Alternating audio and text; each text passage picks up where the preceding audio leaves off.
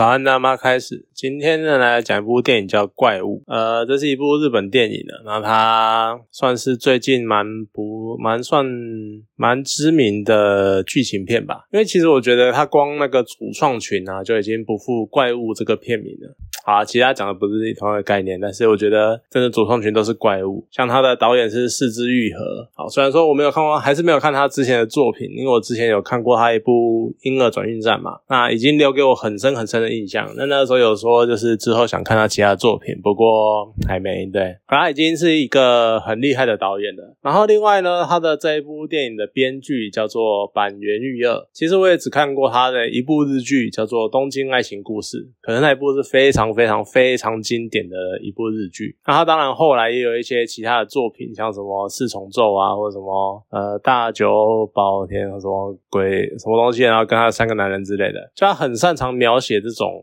我觉得算是蛮人性，然后蛮情感方面的事情。不过呢，还是一样，我就只看过《东京爱情故事》，好像没什么直接说嘴的。可是我觉得他的编剧能力也是相当的厉害。然后坂本龙一，哦，这个名字，只要你有听过配乐的，你只要。大概了解配乐界的，然后大概知道日本配乐界的，你一定会知道这个神一般的存在。他拿过奥斯卡奖，光这个就很强了，就他一个神一般的存在就对了。他也配过非常多的知名的电影，像是什么《末代皇帝》啊，然后他也自己演过电影叫做《俘虏》。所以呢，他是一个很传奇的人。很可惜他过世了。那这一部作品的配乐算是他的遗作。啊，光这三个名字出来就已经，我没有在管电影内容要演什么，就这三个名字出来就觉得这个应该要看一下这样。只是另外一方面呢，你看他以怪物为名，然后还有是这个编导的组合，那电影本身呢？其实也是不意外，因为他们呃，像四之愈合的电影跟坂田裕二呃坂元裕二的电影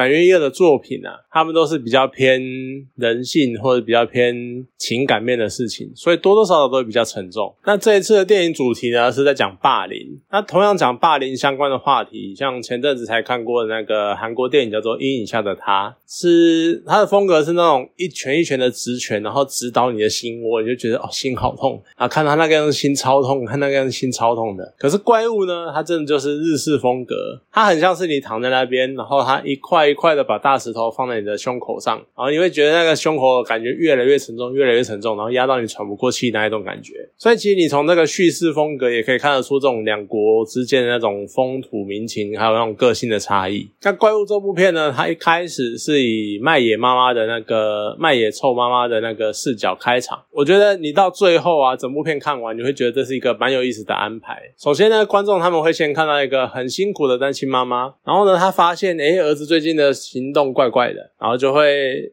要找出他的原因是什么。然后突然发现呢，儿子好像在学校遭到霸凌，所以呢，他到前他就直接到学校去，然后去学校进行理性的质问。他很理智的呢，在讲出想要找出事件真相的那个样子，就很。感觉心情很平复的在问一些，呃，我儿子怎么事情啊，发生什么事情这个样子。马上呢，下一幕，他那个视角呢就切换成老师，然后变成说从老师的观点来进一步的揭露整件事情的来龙去脉，实际到底发生了什么事情。然后呢，短短的带过了一小段市长是那个校长的视角之后，整个。画面跟聚光灯就聚焦在两个小孩的身上，那观众也到这个时候呢，才可以从头到尾的看见整件事情的全貌是什么。我觉得其实这种说法蛮常见的，就是这种呃不同的视角，然后开地图迷雾的那种方式，一步一步的揭开整件事情的真相，这种方式蛮常见的。可是呢，编导又加了一些小剧情，然后去呈现不一样的效果。譬如说第一幕，妈妈还很理性的去学校找老师的时候呢，你就看到哎，老师吊儿郎当的在那边，在妈妈质问他的过程中。在那边吃起零食，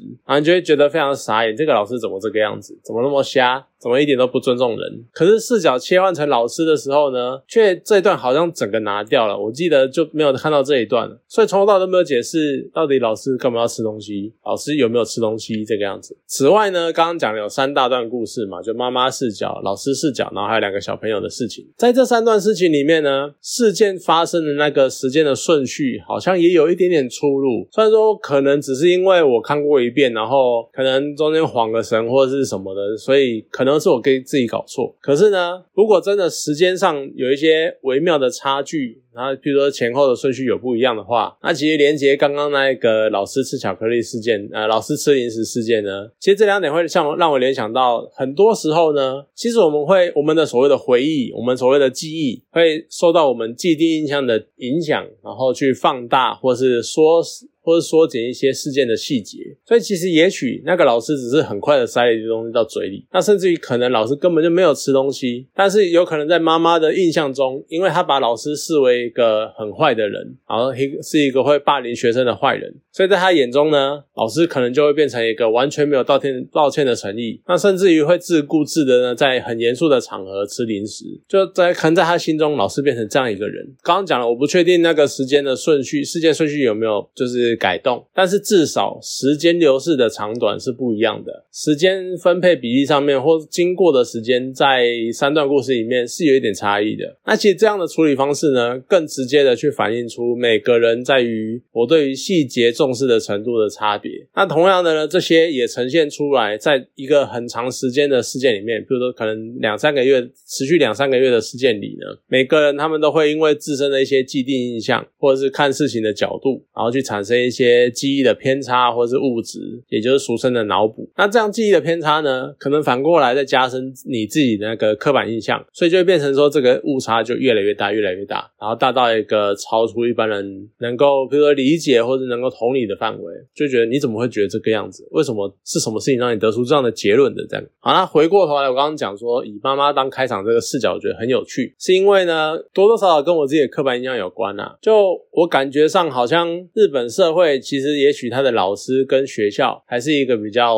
权威的地位，就可能大家还是比较尊重老师啊，尊重学校啊，觉得小孩送到学校去，老师会就会比较一个统领般的存在。然后呢，母亲或是单亲妈妈，甚至于是女性，她们还是处于比较弱势的位置，就还是一个会被检讨被害人的那一种角度的样子。所以，如果你从这个前提，然后来看这个开场，那电影呢就先打造了一个很辛苦的单亲妈妈的形象，然后呢把观众的同情心勾引起来，然后先帮妈妈塑造出一个高度好，让大家知道妈妈是有妈妈的立场的这个样子。之后呢，你再转到老师的角度，可能呢，对于观众来说，他就比较能够认同这样的剧情转折，然后比较能够因为觉得老师应该不至于这么坏，而在看到这个样子的时候，哎，恍然大悟，对，就是这个样子，所以就会觉得比较容易把老师洗白，有可能是因为这个样子。但是呢，如果你今天反过来，是我先拍老师的视角，然后老师呈现的角度，然后再拍妈妈来学校质问。我们可能很容易先入为主，就会觉得说这就是怪物妈妈嘛，这就是恐龙家长啊。他来学校就是在质问的，来质疑学生的那个指导态度，然后自己都不会好好的照顾小孩。那这个时候，就算你第二幕呢去呈现妈妈眼中看到的事实，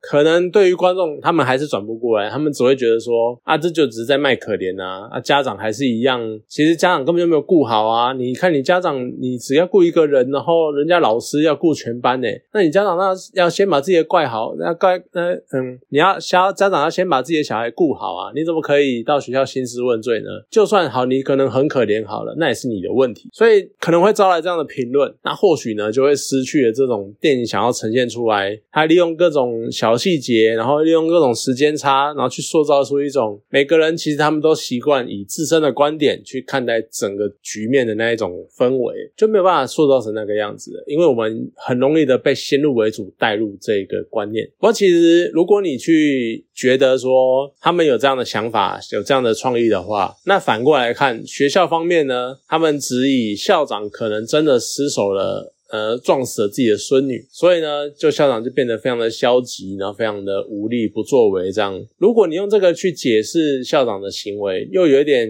力道不足的样子。毕竟前面你看妈妈跟老师都有一段铺陈，那家长校长感觉这一段就比较随便的。好，我可能知道你很心痛，但是。又没有很强烈的那种不想管事情的那种态度的样子，就有多少一点那种感觉啦。所以呢，感觉上好像隐隐约约有一种在指责，其实学校根本就只想低调行事的那种样子。可能某种程度上呢，这样的处理方式也反映了作者们的想法，就有可能作者也还是觉得说，学校方面应该还是要占主导地位，还要比较积极的在处理这些事情。我其实说实在啊，你看完这部片最直接的一个问题就是，那到底谁是片名所谓的怪物？可能在父亲在同学的眼中，那一个新川伊里还有同性恋倾向，所以可能在他们眼中他是一个怪物。那另外一方面呢，故事的另外一个小孩主角麦野臭，因为他畏惧周遭的同才压力，然后畏惧周遭的眼光，所以呢，他故意在人前就无视伊里。他跟他说：“我是你的朋友，但是你不要在人别人面前叫我。”可能这个样子退缩的他也是一个怪物。那另外一方面呢，一心维护儿子的麦野妈妈，她其实可能在学校师长的眼中，她是一个怪物家长。或者就像我讲的，如果今天是先看到一个冲进来很愤怒的妈妈，我们可能直觉就会觉得说这是恐龙家长这样子。那另外一方面，那个老师他满腔热血，可其实他所看到的事实，所谓的事实也只是部分的真相而已。可是呢，他还是会觉得说自己看见的片段就是整个事情的真相。那这个保利老师呢，其他梦成创也是一个怪物，因为他没有真正去了解到事情的全貌，就